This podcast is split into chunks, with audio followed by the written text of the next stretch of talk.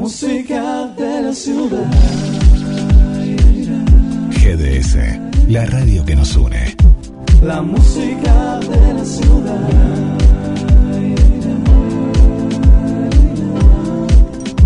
La música de la ciudad.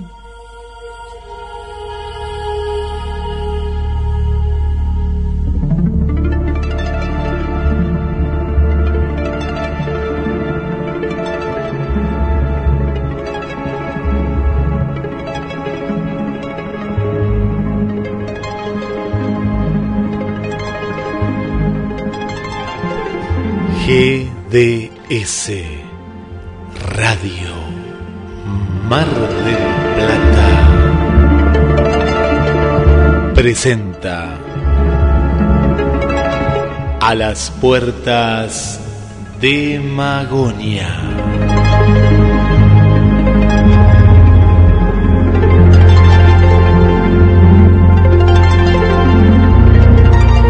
Cada martes realizamos juntos un viaje a la frontera de lo imaginal.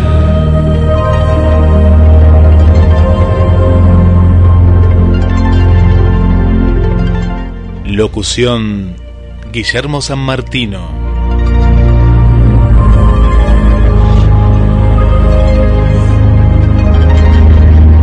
Le damos la bienvenida para que nos cuente qué es lo que en este viaje vamos a tener a unos pasajeros únicos para quedarte cerca de GDS, la radio que nos une. Buenas noches, Carlos Matos. ¿Cómo estás, Guille? ¿Cómo, ¿Cómo están, oyentes? Vamos a charlar hoy con Luis Pacheco, historiador, ensayista, escritor, miembro del CIFO, miembro también de, eh, de distintos grupos de, investigación. Mm, vamos a adentrarnos en este en esta cuestión de eh, los contactados, el contactismo, eh, los mercaderes de la fe, para redondear algunas de las de las temáticas abordadas a lo largo de, de, este, de este ciclo. Mucha repercusión hubo con el caso de Aconte, Guillermo. Eh, en cuanto al análisis que hicimos, Sí. eh, se fueron comunicando durante la semana.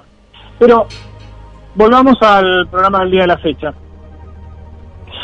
Vos sabés que desde mediados de los 80 hubo una enorme movida en nuestro país con diferentes grupos de características religiosas. Estábamos en plena Guerra Fría, o por lo menos en los últimos coletazos de la Guerra Fría. A principios de esa década llegaban libros eh, que revivían la teología de la liberación, una corriente eh, combatida por ciertos sectores de la Iglesia Católica Romana y también por ciertos sectores protestantes. ¿Qué tiene que ver todo esto con, con el tema de hoy? Tiene, tiene que ver, tiene que ver. La conciencia del trabajo comunitario, del trabajo de base en lugares como Brasil, eh, la resistencia de sectores católicos progresistas en Chile contra la dictadura, hicieron que desde otros sectores, desde la llamada nueva derecha, se alentaran a grupos religiosos, llámese iglesias electrónicas, o también eh, a líneas, entre comillas, internas de estas iglesias mencionadas, se alentaba para que eh, se terminara con esta supuesta infiltración marxista a través de la teología de la liberación.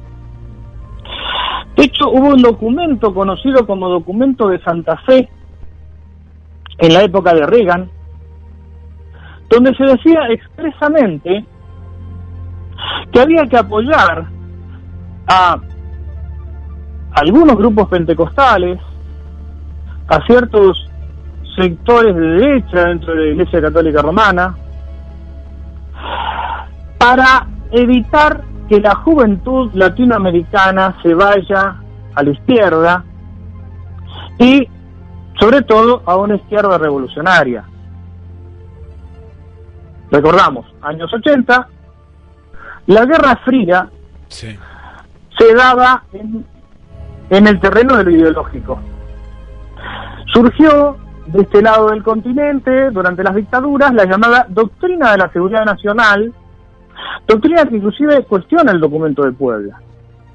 Bien, ¿qué tiene que ver todo esto con los grupos que también surgieron en aquella época, que en algún caso eh, Luis Pacheco los denominó también sectas platillistas en aquel primer trabajo que presentó? Bueno, también desde, desde el país del norte se alentaba desde algunos grupos eh, surgidos en California a adherir a determinadas filosofías o corrientes, eh, entre comillas, religiosas, que eh, bajo un manto de progresismo también alejara a las juventudes latinoamericanas de un compromiso, un compromiso social. En este marco, en este marco es que Luis Pacheco inicia su ensayo acerca de los mercaderes de la fe y lo presenta el en el mes de junio del año 91 en el primer encuentro de la RAO. Eh, en unos poquitos minutos me gustaría que compartamos eh, a este Luis Pacheco impetuoso, fogoso, tratando de reivindicar la investigación científica del fenómeno ovni y denunciando lo que en aquel momento Luis denominaba sectas platillistas. Eh, luego de compartir esto, eh, este, este pequeño fragmento que tiene más el valor de un documento histórico que dura unos pocos minutos, eh, volvemos y pasamos a, entrevistar a, Luis Pacheco que está en el programa de hoy, Guillermo sectas platillistas, vinculación con la religión. Este es el tema vital de nuestro ensayo y vamos a ir desmenuzándolo poco a poco, a fin de tener la certeza de los fines perseguidos. A la vanguardia de los contactados europeos se encuentra el francés Claude más conocido como Rey, que amenaza extender su red de influencia en nuestro país. Autotitulado el último profeta, agrega que su nacimiento coincide con el comienzo del Apocalipsis.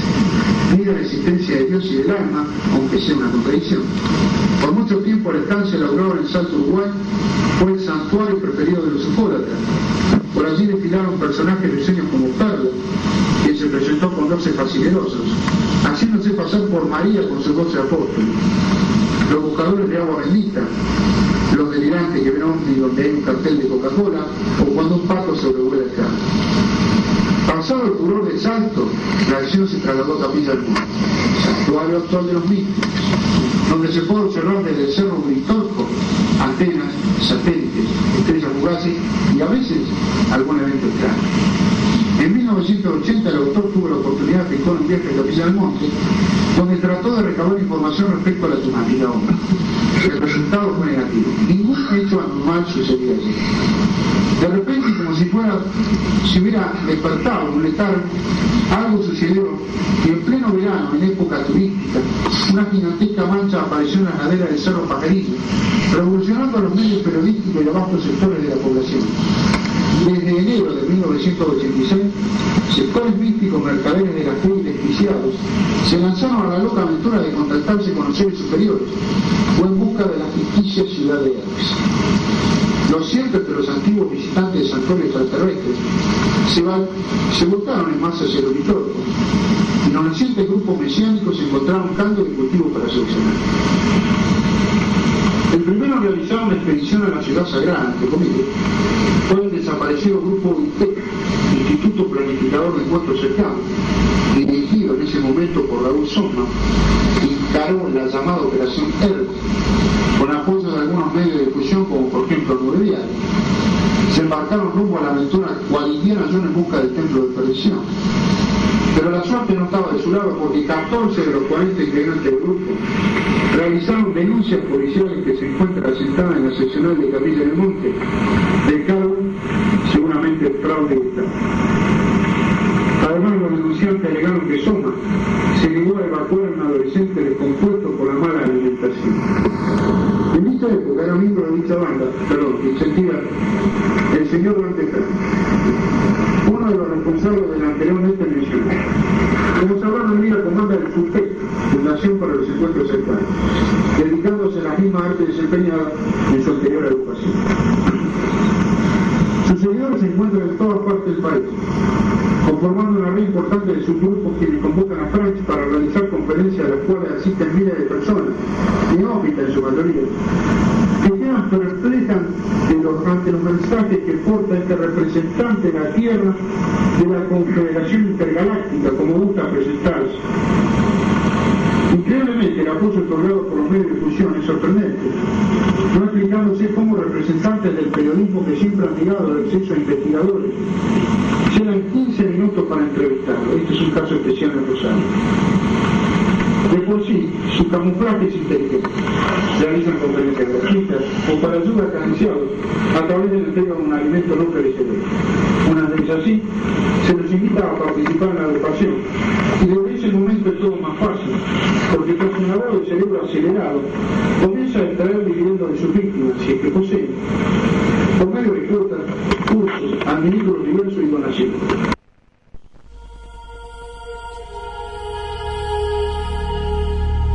Documento histórico, como lo anunció Carlos Matos, y como editorial en parte de lo que se viene de la entrevista que vamos a estar compartiendo en estos momentos. Ahora nos va a recordar Carlos eh, el año, ¿no? El año de, esta entrevista. Carlos, eh, recordanos el, el año en que se en que realizaste esta, esta, esta entrevista, que es un archivo histórico. Sí, eh, esto fue en junio del 91 en el Centro Cultural Soriano, en el primer encuentro de la Red Argentina de Unilogía, y ahí un muy joven eh, eh, Luis Pacheco, de treinta y tantos, intentaba separar la paja del trigo en el campo investigativo. y, bueno, recordábamos con Luis, antes de la entrevista, esto que tiene un valor documental porque, eh, como hablamos tantas veces, Guille, eh, esto viene, viene de lejos. Claro, hay que, hay que remarcar una vez más que el tono apologético de Luis obedece a, eh, a ese contexto histórico. Él ya nos va a contar, porque ese fue el origen del ensayo Los Mercaderes de la Fe, que después se transformó en libro y que esperamos eh, verlo dentro de poco. Él mismo nos, eh, nos va a explicar de qué manera fue reciclando algunas ideas, fue redefiniendo fuera de este marco y qué eh, paralelismos y diferencias hay entre aquellos grupos contactistas y los grupos de hoy. así que bueno, Guille, saludos también queremos aprovechar ahora para mandar a, a la gente del Café Ufológico Rosario, el Café Río 54 y a todos los oyentes este, que están hoy presentes. Eh, recordamos los números de teléfono antes de, ir a la entrevista con Luis, eh, Guille. Los invitamos a, comunicarse con GDS Radio Mar del Plata al 223 424 6646. Si está fuera de la República Argentina, más 54 223 424 6646 y también mensajes a la radio. Ahí estamos comunicándonos en, en vivo por cualquier sugerencia, si quieren participar, testimonios y más, Carlos. Sí, muy bien. Em, vamos a conversar eh, con, con, Luis Pacheco acerca de eh, de su, de su trabajo y hacer foco en dos de los de las personalidades eh, que surgen dentro de los cultos ovni. Eh, Matías de Estefano es uno, eh, Ricardo González es otro, son personas que se las ve habitualmente por YouTube y que, y que bueno, Luis eh, aborda en esta parte de su, de su trabajo y es lo que nos va a compartir en este momento. A las puertas de Magonia, un viaje a la frontera de lo imaginal se encuentra esta noche con Luis Pacheco. Vamos a hablar acerca de los mercaderes de la fe. Si hay un referente en la Argentina sobre esta temática, el contactismo, todos estos movimientos, podemos llamarlo neoplatillistas o de cultos ovnis, es Luis Pacheco, con quien compartimos el primero de los programas. Luis, buenas noches, ¿cómo estás? ¿Qué tal, Carlos? ¿Cómo está? Un saludo ahí a toda la audiencia y a Guillermo también, que siempre le gusta. Eh, estos temas, sí, sí, está siempre muy, muy eh, compenetrado de toda la cuestión eh, semiótica y, y tenía mucho interés, hablábamos eh, en la producción, eh, sobre la necesidad de profundizar en, en los, los nuevos cultos ovnis, que, que bueno, que no son tan nuevos. Luis, vos el viernes pasado estuviste en un programa, estuviste también con, eh, estuviste en varios programas. Eh, la temática acerca de los nuevos contactados y de todos estos, de toda esta movida, está recrudeciendo en cuanto a eh, no solo al interés, sino también a la, a la necesidad de dar algún tipo de respuesta. Eh, estuviste con Juan Marcelo Encalada y con Flavio Vega en Enigmas del Uritorco. Eh, eh, este viernes en, creo que Café Ufológico Sirio. Eh, ¿Por qué hay un interés renovado en este tema hoy, Luis? No, el interés renovado es porque han aparecido los nuevos gurúes del, del- tema. ¿eh? Los nuevos gurúes que, que, que tienen su, su pensamiento ya no en un aspecto medio sectario, sino de tratar de guiar, entre comillas, a la gente hacia una nueva conciencia planetaria. ¿eh? Y ahí está, aparece un contactado que le dice que directamente que los hermanos nos van a ayudar para que nosotros llevamos, pasemos a un proceso de evolución este, y superemos todo lo que es eh, el clima, el, problema climático que tenemos. Y está el, el otro que dice que no es contactado, pero que realmente él es, viene a recordar vidas pasadas y él viene a guiarnos a esa nueva conciencia planetaria. Estamos hablando en este último caso de Matías de Estefano, por ejemplo. Así es, de Matías de Estefano el último. Bien, vos hace 29 años atrás presentaste en el primer encuentro de la RAO un trabajo que a mi juicio fue revolucionario, el único en su tipo, en el que hablabas, utilizabas términos tales como sectas platillistas, en, en lo que fue ese ensayo embrionario de tu libro, inédito, eh, que habla acerca de los mercaderes de la fe.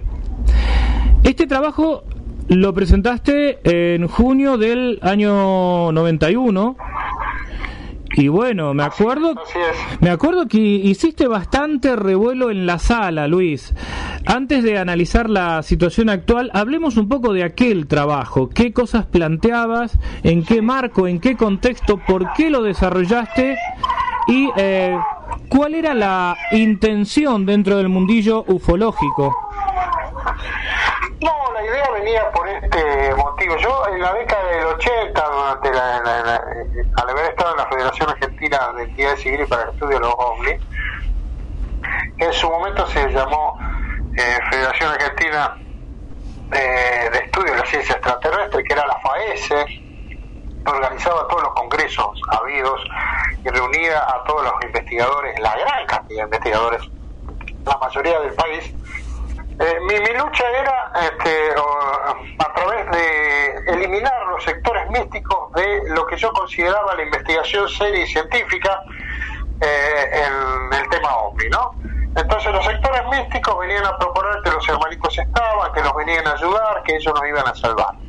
Y esto tiene esta, esta, esta, red, esta lucha, entre comillas, viene ya de los años eh, anteriores, porque este, mi prédica era a través de una idea que, que, de una idea, no, de un problema que tuvimos en el grupo, que formamos en su, en su primera instancia, que era el GIBE, Grupo de Investigación Vida Extraterrestre, o sea, todo en esa época era imbuido en, en la idea de que todo venía del, del, del, espacio exterior y todo, que todas las visitas eran extraterrestres, ¿no?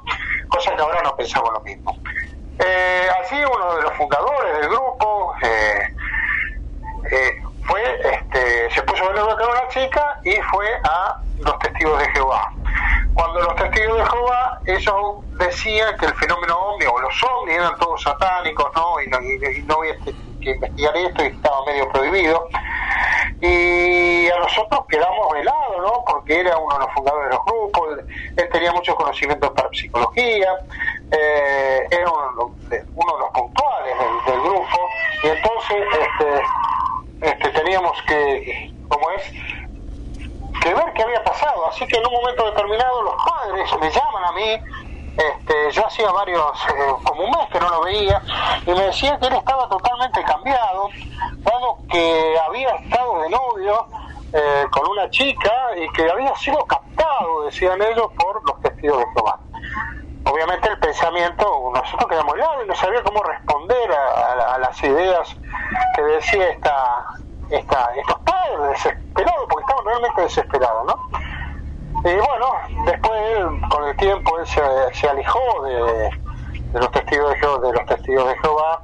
Bueno, ahora yo perdí, el, no sé, hace mucho tiempo que no lo veo, no lo puedo encontrar por ningún lado. Y otra de las cuestiones fue en uno de los congresos de Pfizer donde se me acercó una de las una mujer que había escuchado también mi charla en, contra de los sectores místicos, que me dijo que su hijo había sido captado lo que él consideraba una secta que manejaba Francisco Chechi. No era una secta, era un grupo realmente este, espiritualista, hermanista, cósmico y todo eso, pero que tenía actitudes bastante este, autoritarias en su momento. Y nos pidió ayuda, me acuerdo que en ese momento estábamos con Dieguito Viegas, que recién lo había conocido él. Y realmente no sabíamos cómo, no sabíamos cómo actuar. Y esto dio eh, en marcha, tengo una idea de crear un, un trabajo que present, fue presentado en la RAU, como dijiste vos, que era manejado por Carlito Ferguson, este, que era los mercaderes de la fe, ¿no? Que tuvo una repercusión bárbara y que es el nombre de mi libro inédito, este, que hasta ahora no puedo sacar porque fui modificando algunas cositas y adaptándolos. ¿eh? Puse el término mercader de la fe, fue una creación, no sé si lo robé de algún lado, ¿no? Lo que sí me acuerdo que hablaba yo de sectas platillistas y ese es un término que puse yo. Este, algunos podrán decir que lo puso otra persona, pero yo lo recuerdo eh, totalmente que lo puse yo en, su momento. ¿no? Hoy ya no hablaría de sectas platillistas, sino que hablaría de cultos ovnis. A pesar de que el término secta este, tiene este, uno lo, lo, lo, como los medios de difusión eh, lo tildan como algo peligroso o algo así. En cambio, secta no tiene que sacarse el término peyorativo de eso, ¿no? Porque secta significa cortar y en los grupos realmente de sociología esto no, se lleva de esa forma, ¿no? Sí, es importante lo que estás diciendo, Luis, porque eh, yo recuerdo el contexto en el que vos presentaste el trabajo y, y cuando hablabas de, de, sectas platillistas lo hacías justamente en un sentido en un sentido técnico. Es más, en la primera parte de tu trabajo vos especificabas los usos de cada uno de los términos y, y recuerdo cuando en algún en algún momento este eh, alguno de, de los miembros de, de, de uno de los chats cuando vos estabas eh, hablando en eh, en del Uritorco, eh, a través del chat alguien cuestionó el término secta y sin embargo eh, vos no le dabas esa carga negativa, es simplemente especificar algo. Es decir, que acá vamos a recapitular. Eh, lo que disparó en principio fue el alejamiento de un compañero de un compañero de investigación que al acercarse a los testigos de Jehová cambió la óptica eh, acerca de la temática ovni y empezó a ver la temática desde un punto de vista eh, diabólico, como algo demonizante. Aclaremos que estábamos en los 90, donde resurgían también ciertas corrientes milenaristas, ¿verdad? Estábamos estamos eh, en esa época, estamos en los 80. En los 80. testimonios son de los 80. Exacto. De los 80 y fines de los 80. Eh, Es cierto, ah, en el 91 es cuando vos presentás el trabajo, pero es la culminación de todo ese proceso. Y en mediados de los 80, a mediados de los 80, había muchos trabajos dando vueltas como las sectas invaden la Argentina, las sectas en América Latina. Recuerdo que circuló en aquel momento el famoso documento de Santa Fe que denunciaba a la administración Reagan eh, promoviendo eh, a los grupos fundamentalistas, cristianos fundamentalistas y de derecha para eh, evitar o para contrarrestar la llamada teología de la liberación en su momento. Y, y en este sentido también hay que decir que algunos grupos platillistas eh, también tenían una prédica en contra de los grupos de base. Sí, sí, seguramente.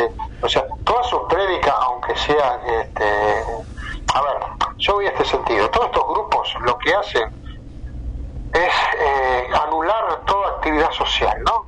Involución social, diría yo. yo este, porque toda la salvación viene por los hermanos extraterrestres, ¿no? Todo viene por el cambio a través de un pensamiento global y no mezclarse en actividades sociales. Este, Matías Stefano, este nuevo gurú que vos lo nombraste ahí, que es, algunos lo llaman el antigurú, eh, él dice que no hay que enfrentar al sistema, hay que convencerlo. ¿Cómo convencemos al sistema? Dígamelo, que me dé la fórmula de cómo convencerlo.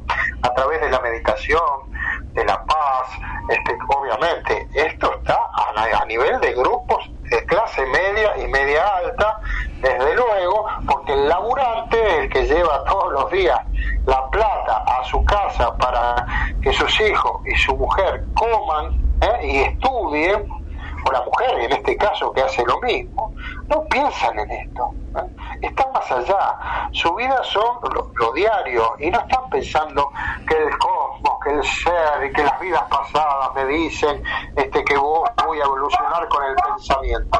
No, no es así, esto es el día a día, no acá 200 años cuando vengan a salvarlo o cuando cambie la mentalidad de la, de la, de la población. Vamos a detenernos un poco en el concepto este de eh, mm, no enfrentar al sistema, porque eh, muchos de estos grupos reivindican figuras, por ejemplo, eh, como Gandhi, diciendo que bueno que Gandhi no enfrentó al sistema. Tesis que es totalmente equivocada porque la no violencia de Gandhi eh, y vos como como historiador eh, podrás aportar seguramente un- una visión más amplia la, la forma de proceder de Gandhi era la no violencia es lo que lo que llamamos la desobediencia civil es decir la forma más radical de enfrentar un sistema Exacto, igual que Luther King. igual que Luther King ¿Cuál era? Un pacifista, pero sus marchas, sus marchas o su postura de estar en un lugar donde los blancos no tenían que estar, eh, perdón, donde los negros no tenían que estar, y ellos iban pacíficamente y los sacaban a golpe y todo, e insistían y hacían marchas y le pegaban en todo el sur, esos son movimientos sociales. Sí, la famosa, la famosa caravana de la libertad en Alabama, Exacto, ¿no? ¿Verdad? exacto. Este, Hay una película muy buena al respecto de eso. claro, eh, es, impor- Selma, me es importante que remarquemos esto porque eh, eh, muchos de estos de estos gurúes o neogurúes eh, toman figuras eh, como la de la de Martin Luther King eh, la de Jesús, la de Mandela, eh, vaciándolas de contenido y haciéndoles decir a estas eh, a estas eh, figuras cosas que no dijeron nunca. Claro, lo vacían de, de contenido social, la inmovilidad social que promueven ellos. Este, adrede, inconscientemente, no lo sabemos. O toman figuras del tema ovni como hace eh, Ricardo González, nombrando a Jaime que dice los ovnis son extraterrestres. Jaime jamás dijo eso, que los ovnis eran extraterrestres. Y pueden ustedes, pueden ustedes leer cualquier publicación de Jaime al respecto, que él dice que este, el, término extraterrestre queda corto en la investigación del tema OVNI, ¿no? Y que va por otros parámetros. Y Heine castiga en el año 82 en una presentación que se hizo internamente en el Congreso de 1982 en Rosario, donde castiga eh, duramente a los contactados y a los gurúes que están diciendo, "Ah, aléjense de esa gente, aléjense de esa gente. Vamos a, a detenernos en Ricardo González. ¿Quién es Ricardo González, Luis? Ricardo González es un peruano este, que en su momento fue miembro del grupo Dice haber tenido un contacto primero este, de, de- de objetos, luego este, de- mucho más adelante de seres que venían de las Pléyades, ¿eh? rubios, altos, nórdicos. Esa característica clásica parece una raza aria, ¿viste? Sí. Bueno, y que nos viene a decir que este, la lucha está con eh, para ir en contra de lo que sería la contaminación ambiental, todo esto, ¿no? Y él genera, genera él una, una idea de, de ir a- de hablar de intraterrestres, de extraterrestres en su momento, busca un lugar de, de donde asentarse y encuentra un lugar justo para él, que es Capilla del Monte, donde a partir de 1990 se va asentando de a poco hasta que compra su casa ahí. Y busca las ciudades subterráneas como Dagarta, que él dice que existe, y las compara con Erso, o sea, encontró Solarta, es él, y busca los montes famosos, que todas las civilizaciones tienen montes famosos o montañas famosas, y eso que lo tiene que saber la audiencia, como el monte también que está, eh, donde se dice que está Agartha, y él lo asocia también a Capilla del Monte con el Cerro Uritorco. Entonces encontró su monte sagrado y su ciudad perdida o su ciudad subterránea como la de él. ¿Eh? Y esto a través de hace su movilidad a través del mundo, haciendo relaciones, contactos a tra- en los montes principales de, de- de supuestos contactos con extraterrestres, como sería el Montserrat, un ejemplo, o el Monte Yasta en Estados Unidos, ¿eh? Que lleva un montón de gente. Y el tipo obviamente cobra para esto, cobra, cobra para su taller y cobra para todo. Ahora, cuando uno le dice, usted vive de este tema, este, usted hace dinero con este tema, se ofende, dice que yo no un analfabeto. Pero eso es un error. ¿Por qué no dice la verdad? Dice, sí, yo cobro, vivo de esto. Sería más honesto. vivir de esto. Sería más honesto. Claro, doy un mensaje, pero seguramente él tiene miedo de decir esto porque cree que a lo mejor los hermanitos extraterrestres no quieren, este, se van a enojar con dice esto. Claro, eh, eh, es decir, eh, el, eh, el Cerro Uritorco viene a ser como una especie de Sinaí local, donde personajes, eh, los contactados, este, van a ese lugar cercano o, o- suben al, al Cerro Uritorco a recibir las tablas de la ley de los hermanos, de los hermanos cósmicos. Esto nos recuerda mucho a aquella escena de encuentros cercanos del tercer tipo, la película de Spielberg que asesoró Heineck. Claro, el mo- eh, que aparentemente Monte Yasta ese, ¿no? Donde está la, Claro. lo- la película de Spielberg.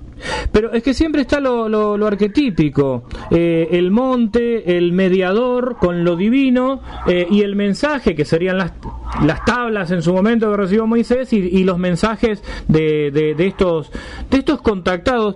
¿Qué podemos decir en general de los mensajes de estos contactados, Luis? Los mensajes de estos contactados son mensajes de la nueva era, ¿eh? un refrito de la época del 50, pero con cosas del 50. ¿En qué sentido refrito? Es que ellos dicen ahora, como miembros de la nueva era, dicen que investiguen, no me crean, este, hacen la psicología inversa, ¿no? Para que ya no hagan justamente eso. Y dicen, no sigan a ningún líder, porque los líderes no hay que seguirlos. Y critica a los contactados que quieren, que quieren crear una especie de secta. Lo dice también este, este señor que estamos nombrando ahora, ¿no?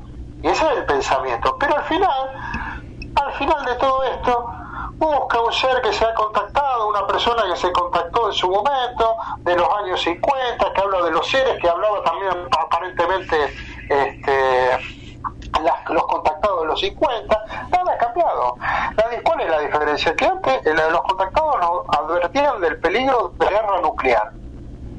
Y ahora de la contaminación ambiental. Ese es el otro cambio, ¿no? Ahora Sí, sí, o sea, de la guerra nuclear a, a los agrotóxicos. Exacto. Claro, el, el mensaje, a ver, el mensaje del desarme es un mensaje que creo que eh, todo bien nacido, toda bien nacida eh, a- a- adhería, ¿no?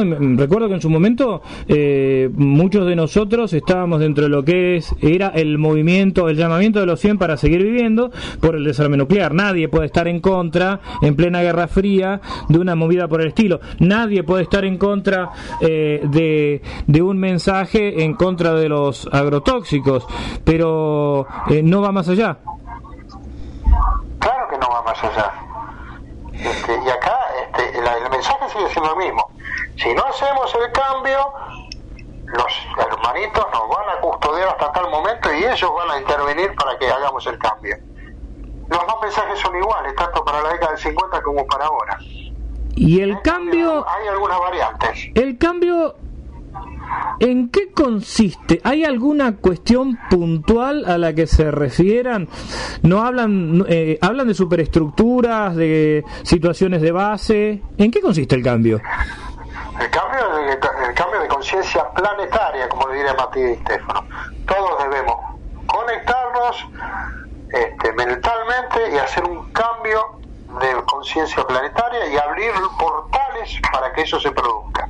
Eso lo dice Matías Stefano. Claro, porque según lo que sostienen, eh, eh, la realidad se crea con la mente. Así es. O sea, el pobre es pobre por culpa de él, de acuerdo a ese mensaje. Porque en Sí, definitiva... tendría que ser así para ellos, sí. Eh, obviamente ni vos ni yo adherimos a semejante disparate, pero es para tratar de entender la, la consecuencia que tiene el discurso, que, que no es neutro. Claro, y aparte el dinero es para una buena causa, por eso tenés que pagar. Los talleres, los videos, las reuniones, tenés que pagarlo porque ese dinero va por una buena causa, ¿no? Esto es como los pastores, ¿viste? Que tenés que dejar tu diezmo, es por una buena causa, por, por el Señor. Y es lo mismo, es por los hermanitos y por, para, para ver del futuro en que estemos bien. Entonces hay que ayudar a un mensajero de sus vidas pasadas, como Matías Di Stefano, que te viene a contar toda una historia llena de incongruencias y de cosas que este, dentro de su discurso, alguien que no sabe nada dice, ah, ¿qué- ¿cómo sabe este pibe? ¿no? Me hace acordar a Pedro Romaneo, no sé si te acordás, Carlitos. Sí, sí, sí. ¿Cómo hablaba Pedro Romaneo? Yo, ¿cómo sabe este tipo? Y en realidad todas incongruencias que no tenían nada que ver. Sí, lo que llama la atención, que muchas veces lo hemos charlado acá en el programa con Guillermo, eh, que todas aquellas personas en general que recuerdan sus vidas pasadas, eh, siempre o fueron servidores de los faraones de Egipto, o anduvieron por el Nilo, pero, pero nunca anduvieron por el río Limay, o por el lago Nahuel Huapi, o por las cataratas del Iguazú, nunca, nunca un, este, un líder, un, un payé, un líder guaraní, un líder eh, araucano, qué raro, ¿no? Y no, no, porque eso este, viene, sería tan bueno, ¿no? Es, es preferible presentarse como que fui alguien en Egipto tan importante y no este, decir que era eh, un indio charrúa, ¿no? Este, Claro. pero sí, que en la vida pasada este, siempre fuiste eso. Es otra cosa, pero bien, bien, este, también, entre comillas, racista, ¿no? En el sentido, este decía, ah, yo siempre fui un ser importante. Seguro, esto eh, queremos dejar claro que acá no estamos hablando eh, en contra de una persona, eh, sino eh, desmontando un discurso, es decir, son datos objetivos los que estamos este, comentando. Yo recuerdo haber escuchado a Matías Di Stefano en uno de los videos, Matías Di Stefano, que decía que eh, eh, él había sido en sus vidas anteriores perseguido por la Iglesia Católica desde hace dos mil años. Bueno, hace dos mil años la Iglesia Católica como tal no estaba constituida y si bien fueron, eh, eh, por supuesto que eh, han sido aberraciones las que se han cometido eh, durante la Inquisición y, durante las cruzadas eh, y, muchas han sido las, las persecuciones eh, y este tipo de cosas las hemos mencionado en, en este programa. Bueno, a ver, la Inquisición en el año 100, 200, 300 no existía como tal. Claro, bueno, bueno, esos son uno de los tantos errores que comete él, ¿no? Que por lo único que fue criticado por grupos estos de que hablan de la hermandad, de la paz, del pensamiento futuro, fue porque le fue a dar una ofrenda al Papa. por eso lo criticaron. ¿Cómo va a usar darle una ofrenda al Papa que es del catolicismo, no?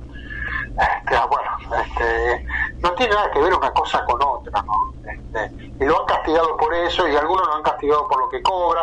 Otra gente dice que él no tiene la culpa, que, eh, alrededor de él hay un séquito de Matías Di Stefano que es el que maneja la plata.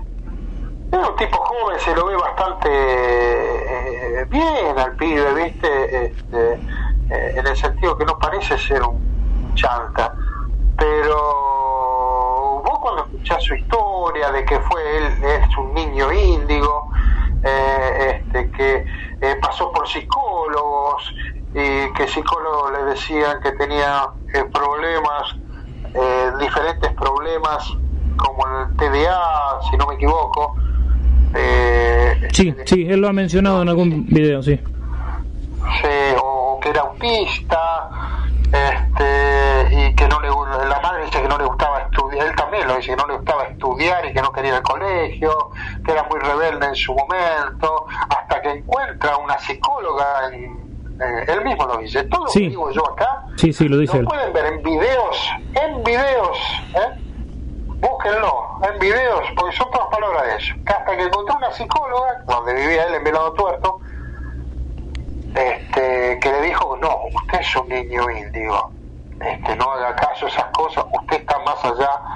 Y él dice, ah, por eso recuerdo mis vidas pasadas, por eso esto, por eso aquello.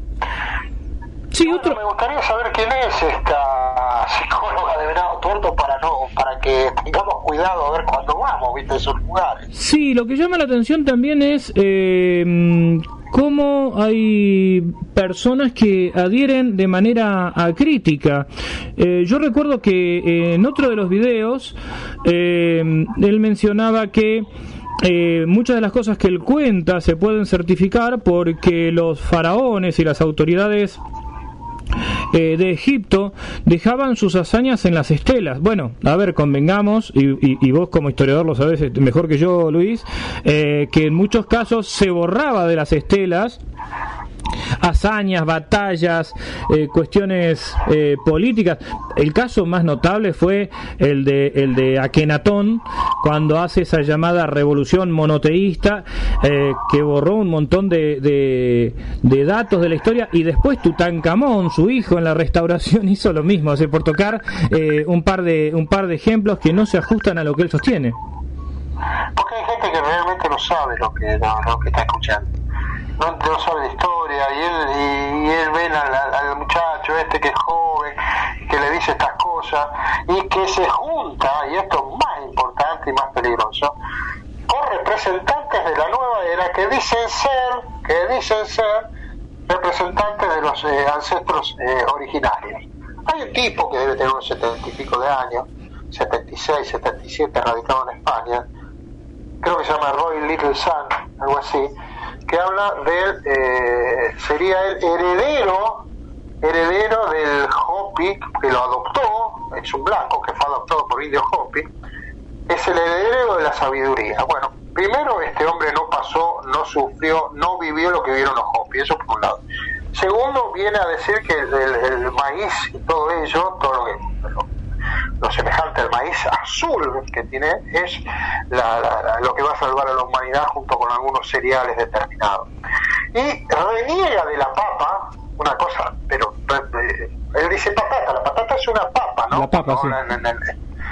Eh, porque dice que no tiene memoria, que es una, una, junto con otros alimentos, es alimento que no, este, que, que no sirve. Cuando todos sabemos que la patata ¿eh? tiene 7000 años de siembra en los Andes este, y es, eh, es el alimento primordial de, de todos los, grupos de los Andes y que como, creo que como mal no recuerdo salvó a Europa de la bruna. Claro, y fíjate, fíjate que el nombre patata, eh, recordemos Luis, que el nombre patata fue una palabra inventada porque eh, el sonido original eh, para originario para, para muchas de las culturas la palabra papa resultaba ofensiva para los españoles por, eh, por la asociación con el papa católico romano. Entonces eh, lo llamaron patata para poder consumirla sin esa carga sin esa carga histórica. Claro Claro, es así. Y después se ha reunido también en, en diferentes eventos como el 2018 con representantes también de, de culturas originarias que no lo son. Este, porque ninguno de ellos representa los que estuvieron ahí. Ni siquiera sabe quién es Matías de Estefano, porque las culturas originarias están siempre viviendo por la comida, viviendo por su tierra, y no se van a presentar un evento nueva era. Creo que estos grupos corresponden al grupo Arcoíris, si no me equivoco. Estos supuestos representantes de que no son representantes, ¿no? De las culturas originarias. Luis, eh, mm, no quiero dejar pasar este dato que lo habíamos conversado una vez. Eh, me quedé enganchado con lo de la papa, porque eh, eh, en el libro Aprendiz de chamán de, de Plotkin, eh, Plotkin, una de las cosas que cuenta que, mm, que se descubrió eh, en trabajos de laboratorio que hay componentes del Valium en la papa. Para, para que para que la reivindiquemos a la pobre papa, ¿no? No, no, hay gente que no, no, sí, sí. Hay gente que no tiene ni idea de lo que habla este, y, y no, y no- no tiene ni idea también de lo que significa como alimento la papa, ¿no? Este, y yo veo a veces algunos tipos, este, estos que te quieren hacer engordar, ¿viste? Sí, sí, sí, sí. Sí. no coma papa que no engorda. Yo diría que no como otras cosas, pero que la papa la incorpore, porque la papa tiene una forma de hacerla y, y beneficia, tiene tanto beneficio, y se puede hacer de tantas maneras, que es indispensable para nosotros. No puedes vivir comiendo papas sin comer otro alimento, por ejemplo, como lo hicieron los Andes peruanos. Claro, y, y, y cómo la papa salvó de lo que vos marcaste hace un, hace un rato, de la hambruna a Inglaterra, por ejemplo, en las tierras altas, en Escocia, se recuerda todavía eh, en la época de, de, de las guerras eh, jacobitas, em, cómo el haber sembrado papa eh, hizo que eh, se pudieran alimentar, porque hasta ese momento sembraban este avena, eh, centeno, cereales, que muchas cosechas se perdían por los fríos inviernos. Pero claro, claro, es tan evidente eso que este personaje que dice ser este eh, el último baluarte de, de las culturas Hopi, que realmente ir a los Hopi decirle quién es este tipo. Claro, ¿de dónde, de, de dónde salió? ¿De dónde salió? Sí, capaz le dice, sí, fue adoptado por acá, por, por alguien de acá en su momento que tenía sabiduría, pero no nos representa toda la cultura. Este, un blanco no puede jamás representar una cultura indígena. Luis, Puede, y ser- puede asimilarse, puede asimilarse, Claro. puede ser aceptado por la cultura indígena, pero no puede representar. Pero no representarla. cultura- No representarla porque no la vivió, no la sintió y no existió como indígena. Sí, no, no está, no está legitimado como, como tal para hablar en, en nombre de, en nombre de, de- esta minoría, de esto o de, o de esta minoría o de estas mayorías de las naciones, de las naciones originarias. Luis, ¿qué, qué tipo de, de público eh, integran estos estos nuevos cultos ovnis reciclados. Habíamos dicho que eh, entre los 80 y los 90 eh, iban hacia un fuerte milenarismo una escatología eh, apocalíptica al mejor estilo norteamericano y ahora con un mensaje más bien reciclado. ¿qué eh, socialmente quiénes están socialmente es increíble, ¿no? Tendríamos que hacer una, llamar a un sociólogo para que vea estos eventos, que uno lo puede ver eh, en los videos también están todos estos eventos. Y van a la gran mayoría de mujeres que, que, que, que hacen esto, eh, imbuidas por el pensamiento eh, este, de, de meditar, de relajarse y todo eso, mayores de 30 años generalmente, mucha menor cantidad de, hombres, cosa que pasaba al revés en los 50, ¿eh? era más cantidad de hombres que de mujeres en esa época. Pero esto, como está más relacionado con el pensamiento, más que con los ovnis, el ovni viene como un agregado extra, ¿no? En la otra época no, no era tan así. Y son generalmente gente de clase media que puede pagar esto, ¿no? Claro. Como te dije antes, ningún obrero va a poder ir a pagar eso. Prefiero comerse un asadito el obrero si tiene un mango que le sobra y no ir tres días a meditar y a escuchar canciones, eh, mantras y todo eso que el tipo no entiende nada, ni le interesa tampoco eso, ¿no? Solo gente que tiene una idea, una lectura determinada, porque acá hay que tener una lectura determinada, por eso habla de clase media determinada y clase media pudiente también. Sí, recordemos también este el, eh, ese ese ese video que vos me enviaste donde eh, hay un mantra, eh, una jaculatoria con las primeras las primeras palabras del himno nacional argentino. No, no, sí, sí, es increíble, ¿no? Es increíble, este, este, levantemos este, nuestras copas por Charlie García, por favor, porque Sí, al sí. menos hizo, hizo este, sentir a los jóvenes que el himno era importante, ¿no? Cuando lo criticaban tanto a Charlie que ponían este, el himno, y recuerdo en la discoteca que terminaban, terminaban con la canción de Charlie, justamente con el himno. Sí, sí, Charlie. Charlie con total autenticidad le devolvió el himno a las masas. Para ir finalizando este encuentro, Luis, ¿cuándo sale tu libro? Eso es una incógnita, ya está. Estoy terminando de agregarles cosas actuales, porque el libro en realidad, este, eh, como quedaba totalmente desactualizado, tuve que hacer una, una introducción referida a que esto iba a, eh, tenía que ver más que nada con el último siglo, el último cuarto, perdón, del último siglo, para que se comparara cómo era en ese momento, ¿no? Este, Claro. Y después me sugirieron ponerle un par de capítulos extra eh, con la actualidad. Entonces agregué algo de actualidad de varias partes del mundo, algunos este, grupos eh, eh, extranjeros, algo nuestro. Y, estaba- y cuando se me ocurrió, en épocas de pandemia, volver a escribir nuevamente, eh, escribí sobre Matías Di Stefano. Ahora estoy terminando algo. Y sobre el contactado, este, eh, Ricardo, Ricardito. Sí. Eh, y eso lo voy a agregar en el capítulo. ¿Cuándo sale? Y bueno, veremos, porque la idea mía también es que si esto se saca, eh, lo podemos sacar virtualmente, pero me lo han propuesto, pero a mí me gustaría y me gusta siempre como historiador, como lector de años, de chico, eh, eh, publicarlo en papel, aunque sea caro.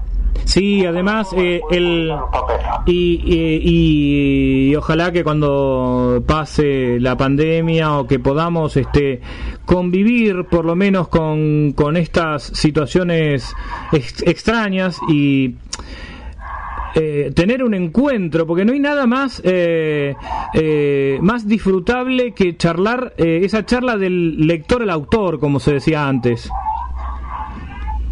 Sí, seguro. Aparte, es, este, intentaremos, querido Carlos, hacerlo a través de ediciones Centauro, ¿no?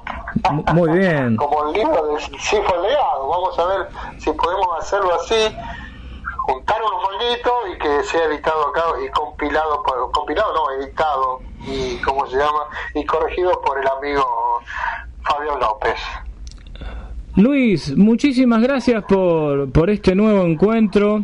Eh, siempre, siempre disfrutamos estas charlas. Eh, seguramente nos estaremos comunicando antes de finalizar el año para saludarnos eh, y, y ya tener más novedades del, del libro. Bueno, te dejamos este último minuto por si considerás que quedó algo en el tintero que tengas que agregar. No, algo que vos dijiste en su momento, que lo quiero agregar, que uno este, no ataca a las personas, sino que trata de poner en evidencia las creencias, ¿no? Y, a la gente que no sea tan crédulo y que vea, que vea, que, que indague, que investigue, que hay un montón de cosas para investigar. Este, y ver que hay cosas que no tienen eh, una realidad este, objetiva, ¿no? Eh, ellos te van a decir, no, pero existe otra realidad. No, no, no, hablamos objetivamente, veamos, hay un montón de literatura que pueden este, al llegar hasta él y ver que la historia, muchas veces por estos personajes falsificadas pero, y creadas a su antojo o a su pensamiento, pero no vamos en contra de las personas. Este, yo no estoy, eh, como decía antes, Ricardo González, si quiere cobrar, que cobre, pero que diga, sí, cobro. Este, Matías de Estefano se tiene que poner colorado cuando le dicen, este, usted cobra, usted tiene, sí, pero lo hacemos para mantener esto, sí, eh, sí, sí, yo cobro, ¿cuál es el problema? El problema es justamente eh, las creencias que lleva todo esto, ¿no? Y ese es el problema mayor.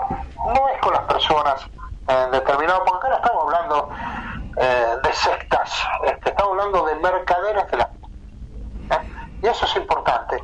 En otra época, en los 90, cuando vos escuchaste por primera vez, escucharon toda la gente, y por eso eh, voy a recargar esto, eh, que te acercaste a mí así en el año 91 para pedirme permiso para publicarlo en la biblioteca parlante, y también fue publicado eh, en braille, que me lo regalaste vos. Este, en ese momento yo hablaba de sectas, pero hoy en día hablamos de mercaderes de la fe, que es el título del libro, ¿no? El título original era Mercaderes de la Fe, de la fe sectas eh, religiosas y sectas omnilógicas. Hoy no, hoy hablamos de Mercaderes de la Fe y hablábamos de los cultos omnis y de los nuevos cultos religiosos. Y hay un cambio de mentalidad, como tuvimos con un cambio de mentalidad con respecto al pensamiento omni cuando creíamos que era todo extraterrestre, ¿no? Y nos dimos cuenta que eso quedaba chico, que eso era obsoleto y que era una traba para seguir investigando. Eso solo, simplemente agradecerte nuevamente, querido Carlos, agradecer a este, al anfitrión de todo permite que tengamos un programa de esta calidad y a los oyentes, desde luego, mi agradecimiento por, por escuchar. Muchísimas gracias Luis, un fuerte abrazo. Bueno, muchas gracias Luis Pacheco, me sumo a, a los saludos y diste una, una cátedra, una clase magistral. Eh, Carlos, qué, qué buena entrevista y bueno, eh, los oyentes también están agradecidos por, por ella. Carlos, adelante. Sí, Luis es, eh, además de ser un amigo del, del programa, eh, ha hecho una investigación a fondo y es muy llano. Eh, Viste lo que él, lo que él transmite, uno podrá coincidir en todo, en parte, o en nada. Lo que no se puede negar es el, el, el respeto con el que él aborda cada uno de los temas. Yo en lo personal, obviamente, co- coincido, estamos en el mismo grupo de investigación, en Sí. el mismo grupo de trabajo, eh, y bueno, había cuestiones como explicamos, que tenían que ver con el contexto histórico y, y justamente por eso él explica cómo fue redefiniendo algunas otras cosas, Guillermo. Así que, y lo vamos a tener a Luis para analizar otras cuestiones más adelante. Es parte, parte del equipo. Bueno, viajamos hacia los Estados Unidos, le damos la bienvenida a María Coco Saavedra, amiga, oyente de, de la radio. ¿Cómo estás María? Bienvenida. Ma- Bienvenida. Muchísimas gracias, estoy bien, hace un poquito de frío, pero estoy lo más bien. Mira, Sí, bueno, qué lindo porque te, te estaba- fue una entrevista, un- el gusto es nuestro, fue una entrevista que la esperábamos ya hace unas semanas y bueno, te presento ahora en vivo a, al conductor Carlos Matos. ¿Cómo estás, María? Un gusto escucharte. Bueno, ya ahí este, eh, cercana a la, a la blanca Navidad norteamericana. Un gusto Sí. escucharte. Vos algo nos anticipaste eh, sobre unas vivencias que tuviste eh, en, en el, en el terreno del, del contacto, podemos decir. ¿Por qué no nos desarrollás eh, con total tranquilidad y con la mayor eh, cantidad de detalles posibles qué fue lo que vos viviste? Primero, ¿en qué lugar de Estados Unidos estás? Describinos eh, cómo es tu casa, cómo es el ámbito y el escenario en el que se desarrolló esta vivencia ovni. Ok. Yo vivo en el campo, en un campo bien bonito, es un... un, um, en la casa es... ah, es un- una casa grande, pero vivo um, casi, casi en el bosque. Y es un bosque bien... ah, con mucho... Bueno, un bosque. Yo salí afuera al balcón de, atrás de la casa que se llama deck. Y era de noche, eran como las 8 y 45 y yo fui a ver si veía una zorra que sale por ahí a buscar comida. Y yo de vez en cuando le, le pongo comida afuera y salí esa noche, era agosto 12 a las 8 y 45 de la noche. Y yo estaba mirando hacia el este, el bosque hacia el este, y como no la vi, dije, pues, este, me voy a para adentro. Y cuando mi, viré para la, mi derecha, vi un, un, ah, vi una luz enorme como color anaranjada en el bosque, detrás de los árboles. Y estaba bien oscuro porque aquí se pone la noche es completamente oscura. Si no hay luna es completamente oscura.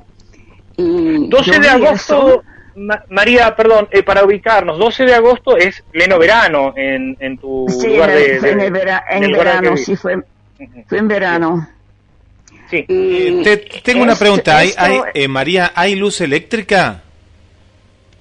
¿Tenemos luz eléctrica? Sí. Sí, sí, bien, bien. En la casa tenemos luz eléctrica, pero yo no tenía nada prendido afuera. Claro, claro, bien, bien. Ni me llevé mi teléfono. Solamente salí a ver, a ver si la veía.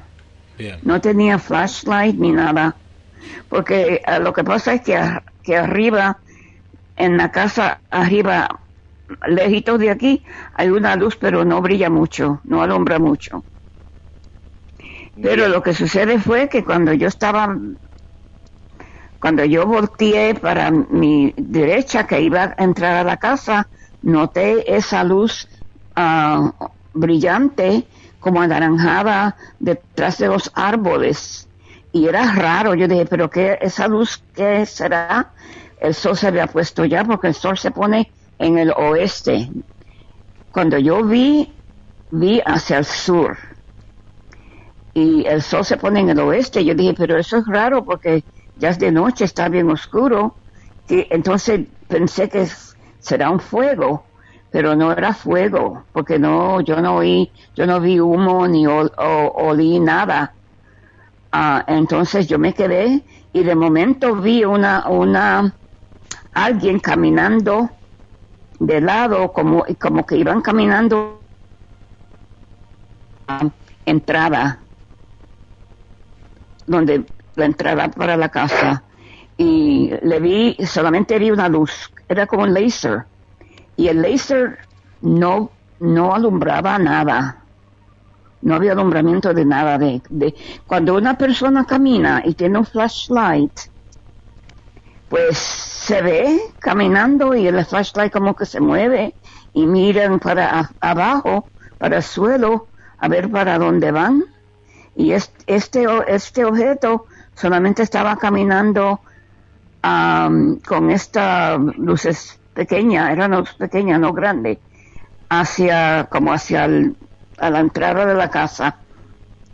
Am, y de momento, como en un instante, giró hacia mí. Entonces, cuando giró hacia mí, estaba vestido de oro. Tenía una vestimenta de oro, pero el oro no brillaba tampoco. Era un oro y yo lo vi perfectamente, aunque estaba de noche, bien oscuro, vi el oro.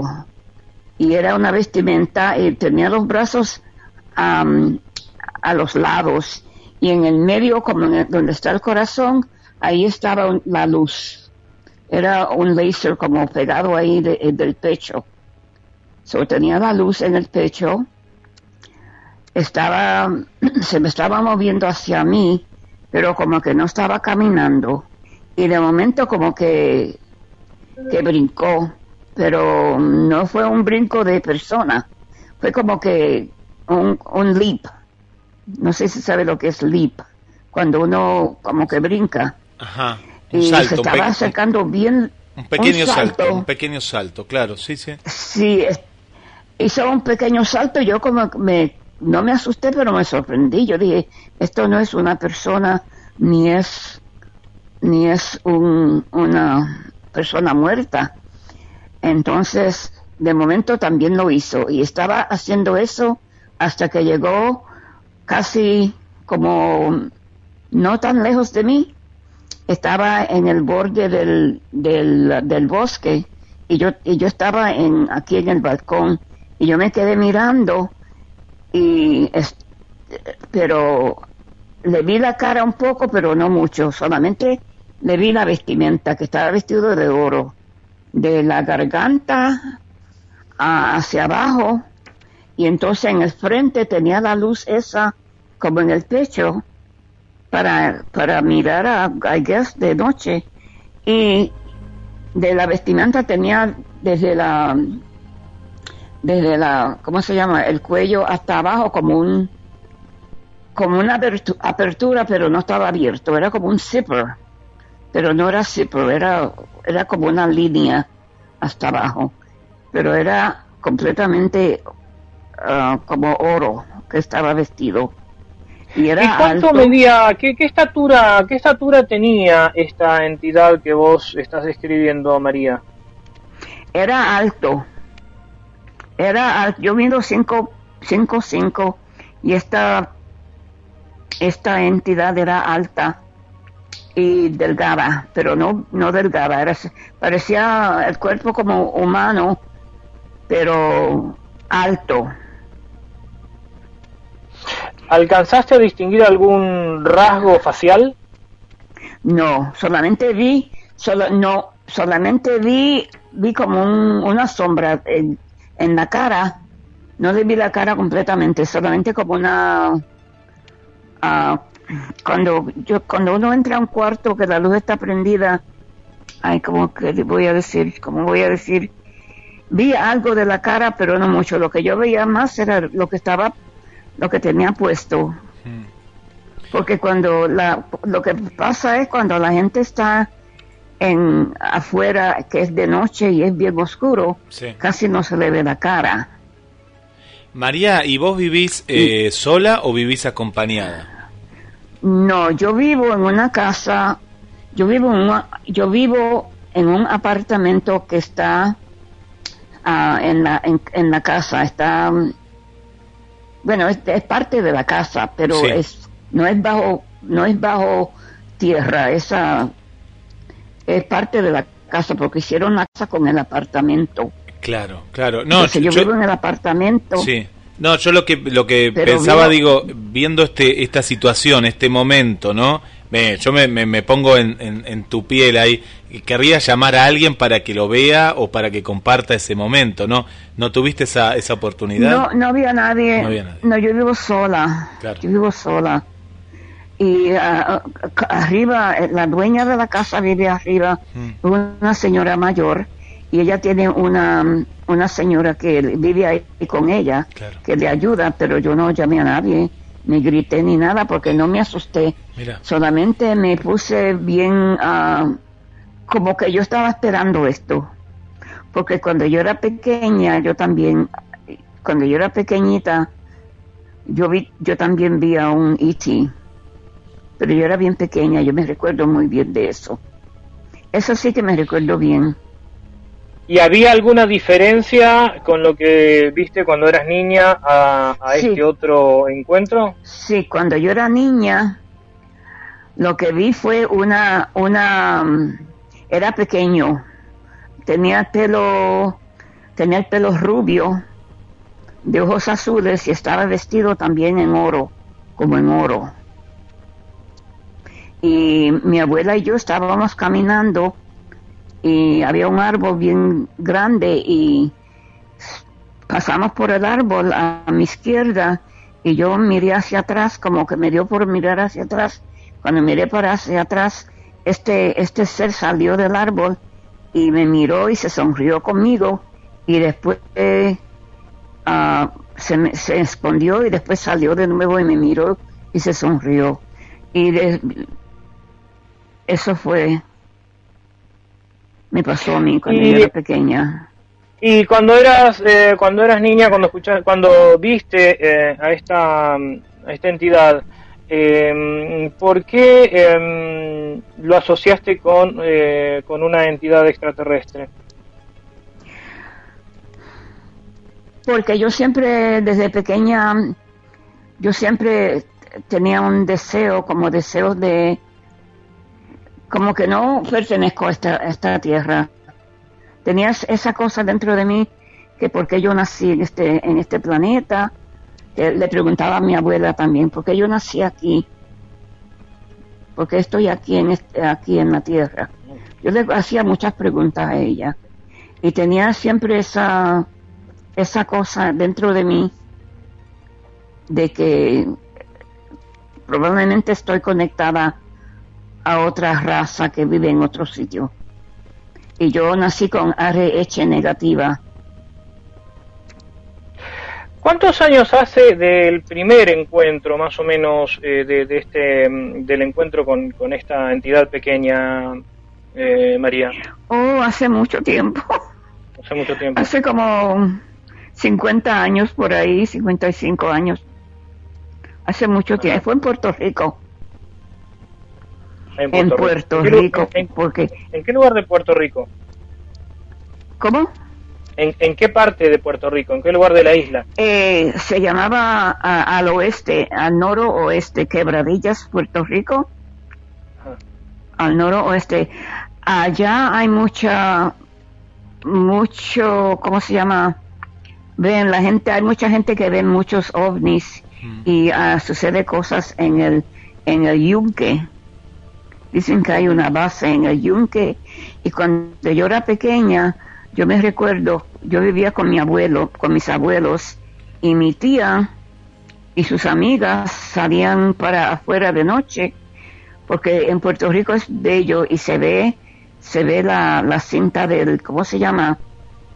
Ah, sí, no sé en español La Vía ¿cómo se Láctea. sí la Vía Láctea y ellos salían para afuera y yo decía mamá pues, ¿para dónde va tía? Porque yo quería salir con ella. Digo no pues no vas con ella. Vas van a salir allá afuera al balcón a ver la- a los platos platillos voladores Es decir, Porque- iban de manera habitual a, a- Ah, a este A tipo de avistamientos. a observar los platillos voladores porque salían mucho en Puerto Rico y todavía se ven muchos.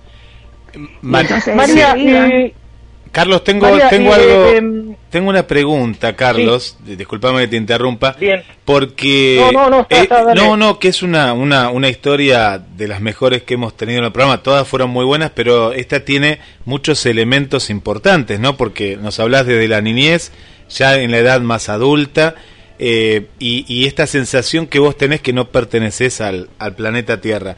Te, en alguna Sí, oportunidad, de- de- de- sí, sí, no, contame, contame, ¿por qué está esa, neces- esa, esa sensación que vos sentís de no ser humana?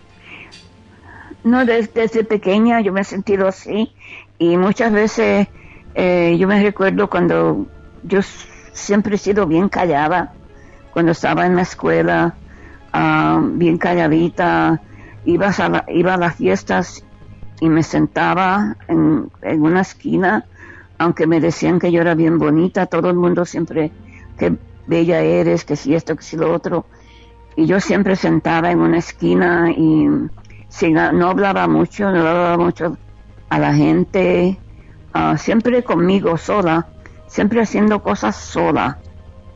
Y cuando yo era teenager, ah, yo tenía amigas, pero no, no eran, eran amigas, pero yo no, como que no le podía hablar, como que no, no sé, y no era cosa mental, no era psicológico, no era algo que yo estaba ah, perdiendo la mente ni nada, era un, un feeling que yo tenía, no, em, como prefería, prefería y prefiero estar sola, porque como, como la gente son tan, no sé, no quería, ah, ¿cómo se llama? Decirle las cosas mías, ni... No Eres soy una persona, una persona introvertida. introvertida, sí, era más introvertida, pero Y después... cuando en esos en esos momentos de soledad, porque es importante conocer esta esta parte. ¿Qué leías habitualmente? ¿Qué, qué libros te, te llevaban en la infancia o te atrapaban? Viste que a veces eh, uno lee determinados libros y pierde la noción del tiempo. Eh, ¿Qué te gustaba leer en esa época cuando, cuando tuviste ese encuentro? Ah, yo leía solamente los libros que me daban en la escuela, libros de mm, los, el abecedario, números, cuentos de Cenicienta, cosas así cuando era pequeñita. Y después cuando fui creciendo más, yo pertenecía, yo me mudé entonces para Maryland cuando yo era, tenía ocho años. Entonces me mudé para Maryland y en la escuela todos, todos nosotros teníamos un club y me mandaban libros mensualmente. En inglés, como Moby Dick y, y, eh, pues libros de historia, no de nada de, de ovnis, ni ovnología, ni cosas así. Bien, la parte de ovnilogía la, la descartamos, pero eh, mm, novelas infantiles, ¿qué, ¿qué, novelas leías además de Moby Dick? Um, pues me gustaban los, tenía revistas también de los artistas de Hollywood, como, como los artistas de Natalie Wood, uh, gente así, ¿no? Entonces, pero cuando vivía en Maryland, uh, habían programas por televisor del como The Twilight Zone. ¿Sabe el Twilight Zone? Pues cosas, uh, programas, shows que eran de ovnis. Mira. Eso era cuando yo tenía 11, 12, 13 años. Eso eran los shows que a mí me gustaba. Estaba atraída a mucho. Entonces yo me iba cuando terminaba la clase, las clases, yo me iba caminando. Entonces había un cerro cerca de mi casa que todavía está allí, donde yo me crié. Había un cerro y yo me iba con mi perro y me sentaba en una piedra grande y miraba hacia el cielo y me imaginaba, me imaginaba que bajaba un, un, un, un ovni, un ovni con seres de otro planeta. Y yo esperando allí, yo mirando para el cielo y pensando en ellos. Siempre he pensado en ellos. María, vos, dijiste relacionado, relacionado justamente con esto, ¿no? Esto que siempre vos estabas esperando y demás. En el me, voy al segundo encuentro, María, que vos dijiste que lo tomaste con naturalidad, nos dimos cuenta, nos has contado, no te asustaste. ¿Tuviste algunas señales previas a ese segundo encuentro? Vos dijiste como que lo esperabas. ¿Por qué dijiste eso? ¿Qué, ¿Qué, sensación tenías o qué señales? Como que lo esperaba. Sí. Como que lo esperaba. Porque también yo tengo sueños y esos sueños uh, muchas veces me salen realidad. Uh, eh, ese mismo mes en agosto, eso fue el miércoles que pasó. El miércoles antes soñé que yo estaba en mi casa donde me crié estaba en el piso jugando con un jugando con un algo de madera, yo no sé, estaba sentada y llegó un, un hombre joven de pelo negro, ojos negros um, o brown, bien parecido y bien alto, y yo estaba sentada y me dice, ah, yo te he estado buscando y quiero verte, quiero hablar contigo. Eso fue en inglés, no todo. Yo te, estado buscando. Y yo dije, oh, pues yo estoy, yo he estado aquí siempre. Me dijo, ah, pues qué, qué bien verte. Y se sentó al lado mío. Y empezamos a hablar. Me tomó de la mano y me dice, mucho gusto, me alegro haberte visto y yo voy a regresar. Voy a regresar porque entonces entró un, señor mayor y dijo, tienes que venirte porque el hijo tuyo está esperando. Y él entonces me dijo, yo tengo un hijo y tengo que irme porque tenemos que recogerlo. Entonces se fue y desperté. Pero desperté como que se como que era realidad. Tenía una sensación en el pecho yo dije, ay, ese, ese hombre está, me está buscando y me encontró. Entonces, el miércoles después que fui al, al DECA fuera, porque queda detrás de la casa, y todo lo que hay detrás de la casa es el bosque.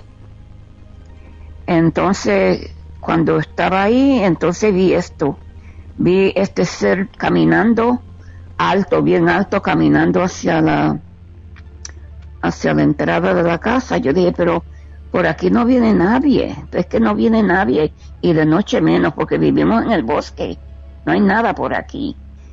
Ahora, eh, María, María, perdón, eh, hay un dato que no quiero no quiero dejar pasar. Vos eh, nos empezaste narrando que salías a darle de comer a una zorra.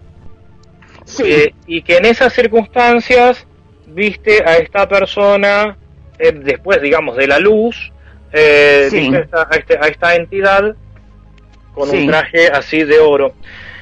¿Qué tipo de plantas hay ahí en el bosque? Además, Ah, árboles bien altos. ¿y flores? No, no hay flores. No hay flores. Bueno, sí, sí hay flores. En el bosque hay florecita. Yo cuando camino, yo camino en el bosque mucho porque me encanta, me encanta, ah, co- le doy abrazos a los árboles, cami- hablo con ellos. gracias por el esto y gracias. Anyway, pero no hay florecitas pequeñas, entonces hay, hay plantas de otras cosas, plantas. Entonces cuando este ser estaba, se estaba acercando, no oí nada de cuando una persona camina por el bosque se oye los, Sí, los pedacitos de, la- de- Sí. yo no oí nada yo no oí nada solamente bien calladito ca- como caminando ¿Y hasta dónde llegó? Ah, ¿Llegó hasta la casa, maybe. María? Pues estamos, estamos con la expectativa ahí. ¿Llegó hasta la casa? ¿Cómo fue el encuentro? Puedo decir que se acercó, ¿no? A, a, a la entrada. se acercó al balcón a la Sí, entrada sí. sí, o en otra cosa que yo tuve puedo decirle tiene tiempo Sí, sí, sí. Hace, hace unos cuantos años yo estaba, cuando yo estaba viviendo, yo vivía en Los Ángeles, California. Yo tuve un sueño que yo era mayor de edad, que yo era una señora mayor como de 75, 80 años, y yo, que yo estaba sentada en un balcón, en una casa, el balcón era detrás de la casa, y que yo estaba sentada en ese balcón y que vi un una la luna, era como la luna. Yo dije, ay, mira la luna que bella en, en el sueño. Entonces, pero que no era la luna, se movió y bajó. Y también era un bosque. Entonces bajó y de momento yo miré hacia de- detrás, atrás de mí y habían dos hombres altos, ah, eran como medios rubios, ah, tenía, estaban vestidos de una vestimenta de un bodysuit, era como verde, no era como un verde, no era verde verde, pero un verde bien claro. Y, y- pero la vestimenta tenía, ah, en el frente tenían como unas listas. Y yo los vi completamente y entraron, entraron por el portón para hacia mí y yo me levanté y fui donde ellos y me dijeron que si yo estaba preparada. Está, ¿Are you ready? Y yo dije sí.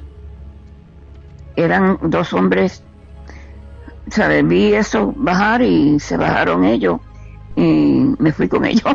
Ese, ese fue el sueño que yo tuve. Y eso me recordó cuando no me había recordado hasta como el otro día yo dije, uy, yo tuve aquel sueño aquella vez de esos dos seres que vinieron en un ovni. No serán ellos, yo pensé. trajo a tu memoria el, el sueño. Voy a preguntarte algo más sobre lo que leías cuando niña. ¿Leíste El Principito de? No, no. Yo leí El Principito cuando tenía como 30 años. A los 30 años sí leíste El Principito, pero no antes. No, Pero, pero tenías eh, noción del Principito, conocías su existencia, no, del, del libro. No. no. A los 30 años estabas, digamos, estabas en el continente o seguías estando en Puerto Rico? Estaba en, en Washington, aquí en Washington. Eh, en Washington. Sí, ¿En bueno, yo Washington, vivo D.C. o en el cerca- estado? sí. No, Ah. Washington DC es cerca, es cerca. Washington DC queda como a 25 minutos de donde yo vivo, al oeste. Queda O sea, a los 30 oeste. años, a los 30 años leíste eh, El Principito. Sí, Es un dato import- es un dato importante, Guillermo, mm, por la relación de El Principito y el zorro y la zorra, ¿no? Es, es como que en el mundo del imaginal Claro. Este, hay muchos elementos que se, se van eh, integrando. Mm. Eh, y hay una, una diferencia entre lo que narra eh, María de cuando era niña a, a- a posteriormente. Sí. Eh, y además es, es muy interesante ver eh, de qué manera eh, los sueños, Sí. en cierto modo repetitivos, ¿no, María? Sí, Más o menos eh, Muy claros los, son, los son constantes. Sí. Y, y van a regresar. Van a regresar.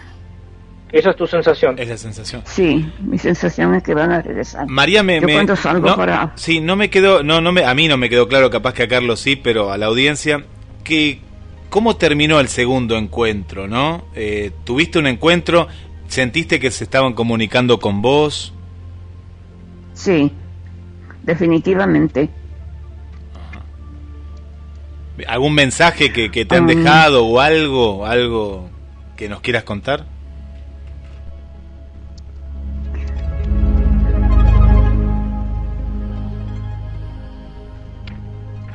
Ah, lo que yo, lo que yo pens- lo que yo sentí era que iban a regresar y que están, están aquí y hay otras personas como yo que van a venir a verlos am, y que el, mundo va a, empezar a van a, a suceder otras cosas más negativas, pero el mundo va a, a cambiar y ellos están bien cerca de, de la tierra, están mirando y esperando cuándo es la- el momento preciso para bajar y conocer a más personas, porque ellos tienen tienen que esperar un poco a que el gobierno de Estados Unidos se se ¿cómo se llama? Eh, no Bueno, se- se ponga mejor. claro no sea tan agresivo tal vez o que no sea tan agresivo y esto. Ellos son seres que de mucho amor y quieren que están preocupados. Ah, dicen que tienen que hacer algo, tienen que hacer algo por la tierra. te sentís una Porque, una este- una elegida una mensajera una intermediaria Sí, yo eh, yo también veo este gente que ha muerto desde pequeña. Eh, lo siento cerca de mí. Ah, muchas veces cuando voy a algún sitio veo am, siento veo una persona y siento a alguien cerca de ellos. Ta- y oh, tengo fotografías oh y estoy viendo luces este como como rayos de luces de momento estaba en el balcón las otras noches hace eh, el Halloween. En Halloween Sí, sí. yo estaba atrás en el balcón y vi- vino la zorra y otros animalitos allí de noche bien saben de noche. Y de momento al lado en la casa, en, en la pared, afuera, un flash de luz como azul, era como un azul claro, boom, boom. Entonces, en, mi cuarto he visto dos luces también ah, aquí en, en mi almohada.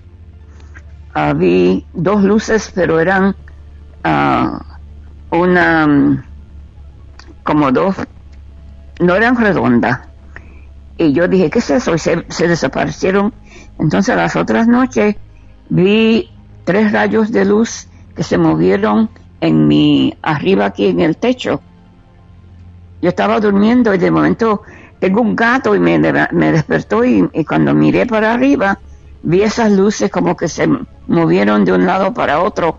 Eran horizontales las tres y se movieron así para allá y se desaparecieron. Entonces estoy viendo flashes de luz también. qué interesante Carlos Y toda la, Sí. y la, y la luz, y la luz es del mismo color, es como un claro, Ajá. un azul claro, no es blanca ni amarilla. Entonces también ah, antenoche salí para el balcón afuera a, ver la luna, ver la luna. Todavía no es llena, pero entonces vi un flash grande en el cielo. Pero estaba tranquila, la noche estaba tranquila, no estaba lloviendo, no había truenos ni nada. Y cuando yo vi, estaba mirando hacia el bosque, un flash bien grande en el cielo, flash, flash, y se desapareció. Yo dije, ¿qué será eso? No era la luna, era un flash. Estoy viendo María, muchísimas flashes. gracias por, por tu testimonio y por haber este, por haber compartido tus vivencias en, en nuestro programa. Eh, vamos a vamos a seguir. eh, ¿Y qué y creen? seguramente en algún otro momento también vamos a, a volver a charlar con vos. ¿Y qué crees, señor? Eh, no hay no hay una respuesta. Es es, eh, bastante es bastante es bastante extenso para Sí, analizar. sí, sí, sí, sí. Ok. Eh, nosotros Nos desde la mucho investigación material. Lo que hacemos es claro, desde la investigación lo que hacemos es escuchar eh, atentamente y con mucho respeto lo que vos nos contás eh, y, y- e intentar interpretar desde el punto de vista semiótico eh, qué, qué cuestiones, eh, qué elementos y, y, este, y qué circunstancias hicieron que eh, promueven, digamos, o promovieron esta, esta vivencia tuya. Hay muchos elementos que están entre lo onírico, lo literario, lo mítico. Es realmente muy interesante, pero dar una respuesta en este momento sería sería irresponsable. Es para es para es para es para trabajarlo, para charlarlo y seguramente que vamos a hacer una eh, un análisis y, y hacer un eh, y, y poder comentarlo con todo detalle en futuros programas. Ok. Gracias, María. Gracias. Muchísimas gracias, fue un gusto. Fue un gusto para mí hablar con ustedes. No, el, el gusto Pero también. yo desde pequeña, mucho, mucha experiencia desde pequeña. La verdad que, que no, hermoso. Gracias, María. Bueno, y con- contigo nos, nos despedimos, Carlos. Eh, gracias, María. Y bueno, será hasta la semana que viene, Carlos Matos. Hasta la semana que viene, Guillermo, vamos a estar hablando de eh, la Navidad, un programa jugoso, ¿eh? Con, con Diego Viegas, antropólogo transpersonal, Navidad, chamanismo, la Navidad precristiana. No se pierdan este programa porque eh, vamos a comprender eh, acabadamente mucha de la simbología que acompañan estas fechas. Nos encontramos el martes próximo, Guillermo. Hasta la semana que viene. Oh, oh, Guillermo.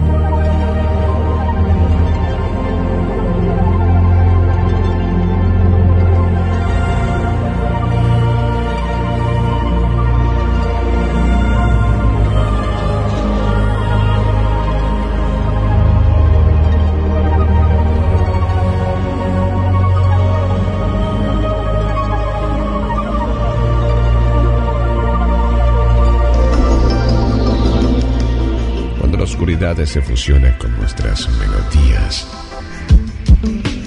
GDS Radio, la radio que nos une. Escúchanos en www.gdsradio.com.